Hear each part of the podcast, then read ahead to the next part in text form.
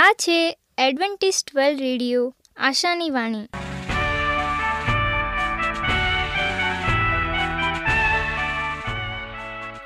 હું ગામિત સ્નેહા, અમારા આજના પ્રસારમાં તમારો હાર્દિક સ્વાગત કરું છું. આજે તમારા માટે અમે ખૂબ સુંદર, સ્વાસ્તિક અને આત્મિક વિચારો લાવ્યા છીએ. પણ તે પહેલાં સાંભળો દેવની સ્તુતિ માટે આ ગીત.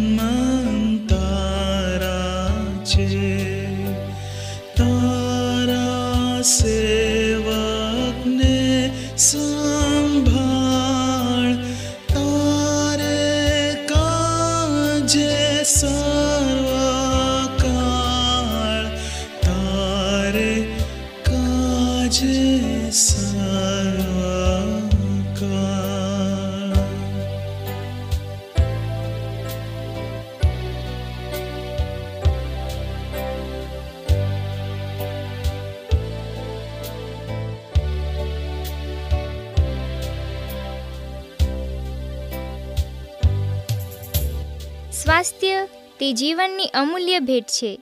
તેને જાળવી રાખવા માટે આપણને શું કરવું? અને એના માટે આજે સ્વાસ્થ્યને લાગતા શબ્દો સાંભળીએ. અંતઘડીની બીમારી એટલે શું? વીસમી સદીના અંતમાં ટર્મિનલ ઇલનેસ અથવા અંતઘડીની બીમારી શબ્દ પ્રચલિત થયો જેનો સાદો અર્થ એટલો કે એવી બીમારી કે જેની સારવાર કરવામાં ડોક્ટરોએ હાથ ઊંચા કરી દીધા હોય અને આ બીમારીમાંથી સાજા થવાની એક ટકો પણ શક્યતા ના હોય અને મૃત્યુ નિશ્ચિત હોય. ટર્મિનલ ઇલનેસ મોટે ભાગે કેન્સરના કેસમાં અથવા હૃદયરોગ જે ખૂબ વધી ગયો હોય અને એવો અકસ્માત કે જેમાં મગજને ઈજા થઈ હોય અને આ ત્રણેય રોગમાંથી દર્દીને બચવાની કોઈ પણ શક્યતા ના હોય. સામાન્ય રીતે, કોઈ પણ રોગ જે દર્દીની જિંદગી કે જીવનને મૃત્યુમાં બદલી નાખે તેને ટર્મિનલ ઇલનેસ કહેવાય. પોતાને થયેલા રોગ કે અકસ્માતને કારણે ભાન ગુમાવી બેઠેલા દર્દી માટે મોટે ભાગે ડોક્ટરો છ માસની કે તેથી ઓછી મુદત આપે છે. પણ આમ છતાં ટર્મિનલ ઇલનેસની વ્યાખ્યા એડ્સના દર્દીને લાગુ નથી પડતી, કારણ તે છ માસથી વધારે જીવે પણ ખરા. ટર્મિનલ ઇલનેસના સ્ટેજ એટલે કે તબક્કા. પહેલા સ્ટેજમાં દર્દીને જ્યારે એવી ખબર પડે છે કે તેમાંથી તે સાજો થઈ શકશે જ નહીં, ત્યારે શોક લાગે છે. તે માની શકતો જ નથી કે તેને આવું દર્દ થાય. તે ખૂબ ચિંતા કરવા માંડે છે. પહેલા સ્ટેજમાં શોક, નિરાશા અને ગુસ્સો આ ત્રણેય બહુ કોમન છે. પોતે એક પ્રકારનો ગુનો કર્યો હોય જેની તેને સજા થઈ છે, એવો ભાર પણ તેને થાય છે. કોઈવાર આવી બાબતને હસવામાં લઈ જનારા પણ લોકો હોય છે. જ્યારે કોઈ લોકો ગંભીર રોગની ખબર પડે, એટલે દરેક બાબતમાં એક પ્રકારની હતાશા અનુભવે છે અને કેટલીક બોલતી વાત કરતા બંધ થઈ જાય છે. બીજા સ્ટેજમાં ડિપ્રેશન આવે છે. આ સ્ટેજમાં સગાવાલાનો સપોર્ટ ખૂબ કામ કરે છે. ટર્મિનલ ઇલનેસના દર્દીની સારવાર કેવી રીતે કરશો? ટર્મિનલ ઇલનેસની સારવાર કોઈ નથી. આમ છતાં આવા દર્દીને જેને ખબર છે કે પોતાનું મૃત્યુ નજીક છે, જેટલા દિવસ જાય છે, તે અસહ્ય દુખાવાને સહન કરવામાં જાય છે. શ્વાસ બરાબર લેવાતો નથી. પથારીમાંથી ઊભા પણ થવાતું નથી. ઊભા થવાય તો ચલાતું નથી. બાથરૂમ અને ટોયલેટ પણ પથારીમાં થાય છે. ડોક્ટરો દવાઓ આપે છે પણ જ્યારે સો ટકા ગણતરીના દિવસોમાં મૃત્યુ થવાનું હોય, તો દવાઓનો ફાયદો પણ શો? કેટલાક દર્દીઓને ખોરાક પણ ટ્યુબ મારફતે અને શ્વાસ પણ ઓક્સિજનની ટ્યુબથી આપવામાં આવે છે. આવા લોકો પણ જિંદગીથી કંટાળ્યા છે. ઉપરના બધા કિસ્સામાં ડોક્ટરો દુખાવો દૂર કરવા ઇન્જેક્શન આપે, શ્વાસ માટે દવા અથવા ઓક્સિજન માસ્ક આપે. આનાથી વિશેષ કાંઈ કરી શકતા નથી. આવા દર્દીઓ માટે પરદેશમાં અને હવે ભારતના મોટા શહેરોમાં સરકારી પેલિએટિવ કેર સેન્ટર અથવા હોસ્પિસ અને એનજીઓ દ્વારા સેવાની ભાવનાવાળા કરુણાલય જેવી સંસ્થાઓ નીકળી છે, જે ટર્મિનલ ઇલનેસવાળા દર્દીઓને તેમની એક પણ પૈસા લીધા વગર દર્દીની અને દર્દીના એક સગાને રહેવાની ખોરાકની દવાની અને પ્રાથમિક સારવાર કરે છે. આ પેલિએટિવ કેર એટલે દર્દીની એવી સારવાર જેમાં એને જે તકલીફો હોય તેમાં રાહત આપવા કરવામાં આવતી સારવારમાં મદદ કરવા માટે ડોક્ટરો, જીપી અને સ્પેશિયાલિસ્ટો, ફાર્માસિસ્ટ, દવા આપનારા nurse, social worker, psychotherapist, attendant વગેરેની જરૂર પડે. આ ઉપરાંત એવા સ્વેચ્છાઓ સેવા આપનારા ચિત્રકાર, સંગીતકાર, જોકર્સ, નાના બાળકોને લઈને આવનારા બાલ મંદિરના શિક્ષકો આ બધાના પ્રયત્નની ટર્મિનલ ઇલનેસવાળાની જિંદગીના બાકીના વર્ષો રહ્યા હોય તે થોડા ઘણા આનંદમાં પસાર થાય. ટર્મિનલ ઇલનેસવાળાને માટે કેર ગીવર જરૂરી છે. કેર ગીવર એટલે કોણ જે પેશન્ટની સાથે રહે અને તેનું સતત ધ્યાન રાખે. આ વ્યક્તિ કુટુંબની વ્યક્તિ હોય નર્સ હોય કે કોઈ સેવાભાવી વ્યક્તિ હોય. પેશન્ટને થતા દુખાવા માટે નર્સ કે ડૉક્ટરની મદદ લઈને તેને ગોળી કે ઇન્જેક્શન આપે. ઉબકા કે ઉલટી થાય ત્યારે વોર્ડ બોય કે નર્સની મદદથી સાફસૂફ કરે, તેનાથી શ્વાસ ન લેવાતો હોય તો તેને માટે યોગ્ય વ્યવસ્થા કરે. તેને મોશન બરાબર ના આવતા હોય તેને માટે દવા વગેરે આપે તેને સતત આનંદમાં રાખવા પ્રયત્ન કરે. કદાચ તમને સવાલ થાય કે આ લેખ કેમ બોલાય છે? આપણે પરિચયમાં અનેક ટર્મિનલ ઇલનેસવાળા કેસ હંમેશા જોયા હોય છે. દર્દીને કેન્સર હોય, દર્દીને એક્સિડન્ટમાં માથાની ઈજા થઈ હોય અને કોમામાં હોય, દર્દીની બચવાની આશા ના હોય, ત્યારે ઘણીવાર દર્દીના સગાને પણ વધુ વખત સારવાર કરવાની આર્થિક સગવડ ના હોય, ત્યારે આજથી દસ વર્ષ પહેલાં અમદાવાદની પ્રખ્યાત કેન્સર રિસર્ચ ઇન્સ્ટિટ્યૂટના તરફથી વાસણા ગુપ્તરાંગ નગરમાં શરૂ થયેલ કેન્સર ડિટેક્શન સેન્ટરમાં આવેલ હોસ્પિસ, જેમાં ટર્મિનલ ઇલનેસના કેસ રાખવાના છ રૂમ છે. તેમજ ગયા વર્ષે એક ડોક્ટર દંપતી દ્વારા ઠાકરશી ચેરિટેબલ હોસ્પિટલના મકાનમાં કરુણાલય કરીને એક સંસ્થા ચાલે છે જેમાં આદર્શ રીતે ટર્મિનલ ઇલનેસવાળા દર્દીની સારવાર વિના મૂલ્યે દર્દીને અને સગાને રહેવાની, ખાવાની, પીવાની, દવાની અને ચોવીસ કલાક ધ્યાન રાખવાની સગવડ છે. તો તમે જોયું, મિત્રો, આજે કે કેવી રીતે અંતઘડીની બીમારી કે ટર્મિનલ ઇલનેસનો ઈલાજ આપણે કરી શકીએ. તેમાંથી હંમેશા માટે છૂટકો ન પામી શકીએ. પણ તેના દર્દીઓને એક આશ્વાસન જરૂર આપી શકીએ. નમસ્કાર. જો તમારે અમારા સ્વાસ્થ્ય અને બાઇબલ પાઠો મેળવવા હોય, તો પોસ્ટકાર્ડના ટપાલ દ્વારા અમારો સંપર્ક કરો. મોબાઈલ નંબર છે આઠ આઠ ચાર નવ આઠ પાંચ આઠ એક નવ બે. અમારું સરનામું છે એડવેન્ટિસ્ટ વર્લ્ડ રેડિયો. આશાની વાણી, પોસ્ટ બોક્સ નંબર એક ચાર ચાર છ market yard Pune Maharashtra, India. આજે આપણે દેવનું વચન પાસ્ટર રાજુભાઈ ગાવિત એમના થકી સાંભળીશું. પરીક્ષણ મુશ્કેલીઓની યાદી. હું રાજુ ગાવિત. આજનો ગુજરાતી ભાષામાં દેવનું પવિત્ર વચન તમારા સુધી પહોંચાડનાર અને આજનું વચન સાંભળનાર દરેક ભાઈ બહેનો નાના મોટા બાળકો, વડીલો, હું સર્વનો ઈસુ ખ્રિસ્તના નામમાં આવકાર કરું છું. આજે આપણે દેવના વચનમાંથી શીખીએ કે પરીક્ષણ મુશ્કેલીઓ અને તેમની યાદીઓ કેવી હોય છે. હવે નેહમ્યા તેનો દસમો અધ્યાય અને ઓગણત્રીસ આપણને જણાવે છે કે તેઓ પોતાના ભાઈઓ તથા પોતાના અમીરોને પણ તેઓ વળગી રહ્યા હતા અને તેઓએ સાપનો સ્વીકાર કર્યો અને સગન ખાધા કે દેવના સેવક મૂસાની મારફત અપાયેલા દેવના નિયમશાસ્ત્ર પ્રમાણે અમારે વર્તવું જોઈએ. અમારા પ્રભુ યહોવાની સર્વ આજ્ઞાઓ, તેના હુકમો તથા તેના વિધિઓ પાળવા તથા તેનો અમલ કરવો, આ તેમના જીવનની અંદર એક કરાર સમાન દેવનું વચન હતું. હવે મનુષ્યના જીવનની અંદર હંમેશા પરીક્ષણ આવે છે. મનુષ્યો નાની મોટી મુશ્કેલીમાં પડે છે, પરીક્ષણમાં પડી શકે છે અને જ્યારે તેમના જીવનમાં મુશ્કેલી અથવા પરીક્ષણ આવે, તો મનુષ્યો દેહ પ્રત્યે વિશ્વાસ કરીને ચાલે છે. પણ જો મનુષ્યના જીવનની અંદર દુઃખ મુશ્કેલીઓ અને પરીક્ષણ ન આવે તો તેઓ તેમના જીવનની અંદર જેવો દેવ પ્રત્યે વિશ્વાસ કરવો જોઈએ તેવો ના કરી શકે. કારણ કે તેમના જીવનની અંદર ખાવું, પીવું, રહેવું અને તેમને મળેલું જીવન ખુશીથી વિતાવવું કોઈની સાથે તકરાર નથી, આપણા જીવનની અંદર મુશ્કેલી નથી, પરીક્ષણ નથી અને તેઓ આનંદથી જીવન જીવી તેમનો સમય પૂરો કરે.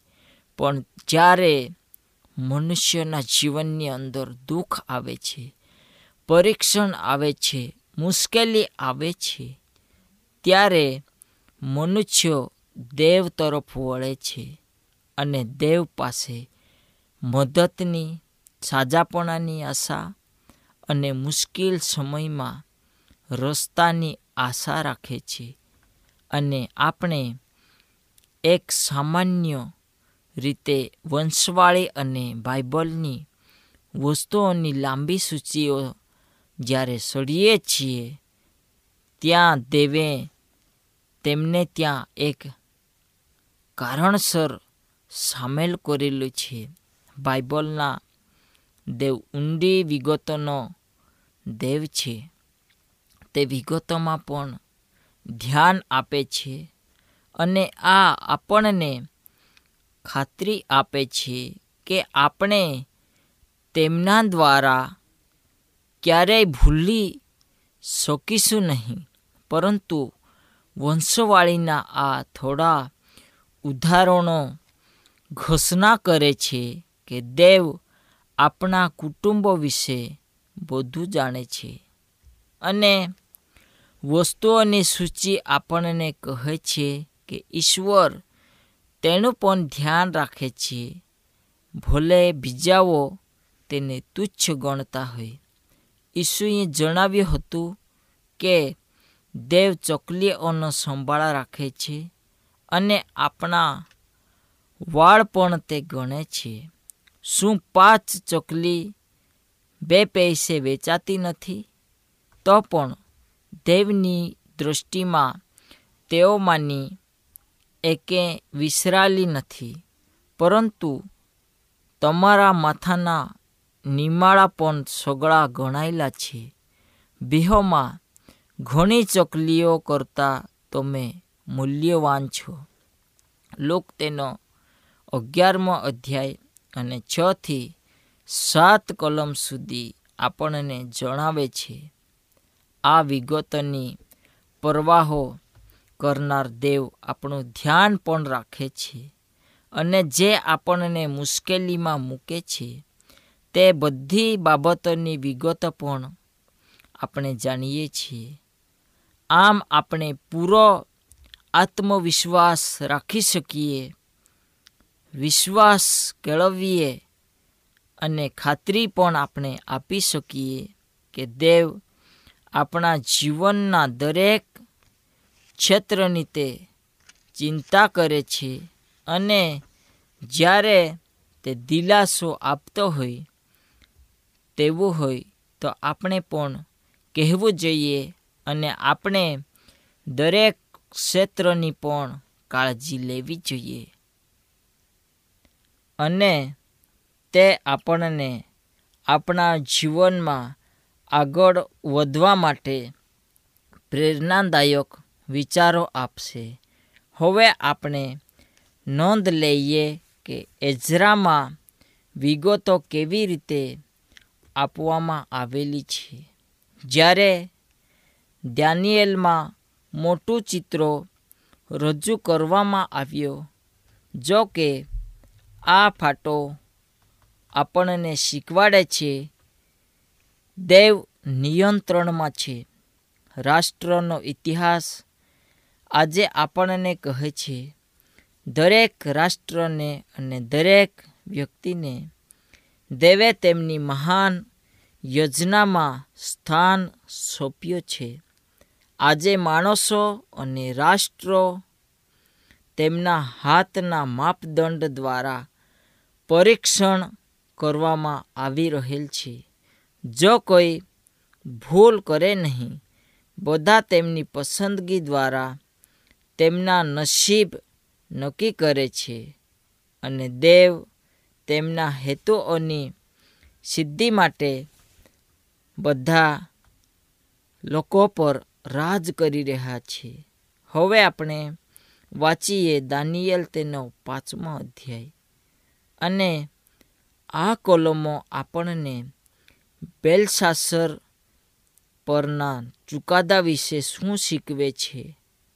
હવે ઓક્ટોબર પાંચસો ઓગણચાલીસ બીસીમાં બાબેલનું પતન થયું, ત્યારે હાલના ઈરાન સામ્રાજ્યનો રાજા દરિયાવેશે તેને જીતી લીધું. બેલશાસર પોતાની સફળતા, વૈભવ અને ખ્યાતિ પર ખોટી રીતે વિશ્વાસ કરતો હતો. એટલો ઘમંડી હતો કે તેણે એક રાત્રે શાહી ભજન સમારંભ ગોઠવ્યો હતો, જે તેની હત્યા સામે સમાપ્ત થઈ ગયો. દેવી હાથે મહેલની દિવાલ પર લખ્યું કે તેના દિવસો ગણાય તેટલા છે અને તેનો અંત આવી રહ્યો છે. જો કે, તે શક્તિશાળી રાજા નબુખાદ નેસારનું ભાવિ અને જીવન પલટાની વાત જાણતો હતો. તેમ છતાં, તે તેમાં કોઈ પણ પાઠ શીખ્યો નહીં હતો. તે હંમેશા દુઃખદ હોય છે. જ્યારે આપણે દેવની ચેતવણીઓને ન સાંભળીએ અને તેની સૂચનાનું પાલન આપણે ન કરીએ, તો આપણા જીવનમાં મુશ્કેલી આવી શકે છે અને આપણે તે મુશ્કેલીમાં પડી શકીએ છીએ. દાનિયેલ આપણને હંમેશા બતાવે છે કે તે આપણને આપણા જીવનની અંદર આપણે પ્રાર્થનામય જીવન જીવીએ. જ્યારે આપણે જીવનમાં દેવની પવિત્રતા અને તેની ઉપસ્થિતિ ભાવના ગુમાવીએ છીએ, ત્યારે આપણે ગૂંચવણોમાં તેમજ સમસ્યા અને દુર્ઘટનાઓ સાથેનો માર્ગ પર ચાલીએ છીએ, જે આખરે મૃત્યુમાં અંતના રૂપમાં ઊભો થાય છે અને રાજા નબુખાદ નેસારની કથા સંભળાવ્યા પછી દાનિયેલે કહ્યું, હવે હે બેલસાસર, તેના પુત્રો, જો કે આ સગળું આપ જાણતા હતા, તો પણ આપ નમ્ર થયા નથી. દાનિયેલ પાંચમો અધ્યાય અને બાવીસ કલમ જણાવે છે, આપણે કેવી રીતે ખાતરી કરી શકીએ કે આપણે આપણા જીવનમાં જે આપણને મળ્યો છે, તેમાં આપણે એક સંતોષ તરીકે રહીએ અને દેવના માર્ગમાં રહીએ અને પ્રભુ આપણા માટે જે યોજના કરે છે, તે યોજના ખૂબ સારી અને આપણા જીવનની અંદર લાભકારક હોઈ શકે એવી હોય છે. પણ મનુષ્ય હંમેશા તે પોતાના જીવનને એક ગમે અને શોભે એવા માર્ગ પર ચલાવે છે. એટલા માટે આપણે હંમેશા દેવ પ્રત્યે વિશ્વાસુ રહીએ, જેથી કરીને આપણે ખૂબ આગળ વધીએ. પ્રભુ, આપ સર્વને આગળ ચલાવવા માટે સહાય કરો. પ્રાર્થના કરીએ. મહાન દયાળુ ઈશ્વર પિતા, પ્રભુ અમે તમારી પાસે આવીએ છીએ. પિતા પ્રભુ, તું અમને સહાય કરજે, મદદ કરજે કે હંમેશા અમે તમારા માર્ગમાં ચાલીએ અને તમને ગમે અને સભે એવો જીવન જીવવા માટે તું સહાય કરજે. આમેન.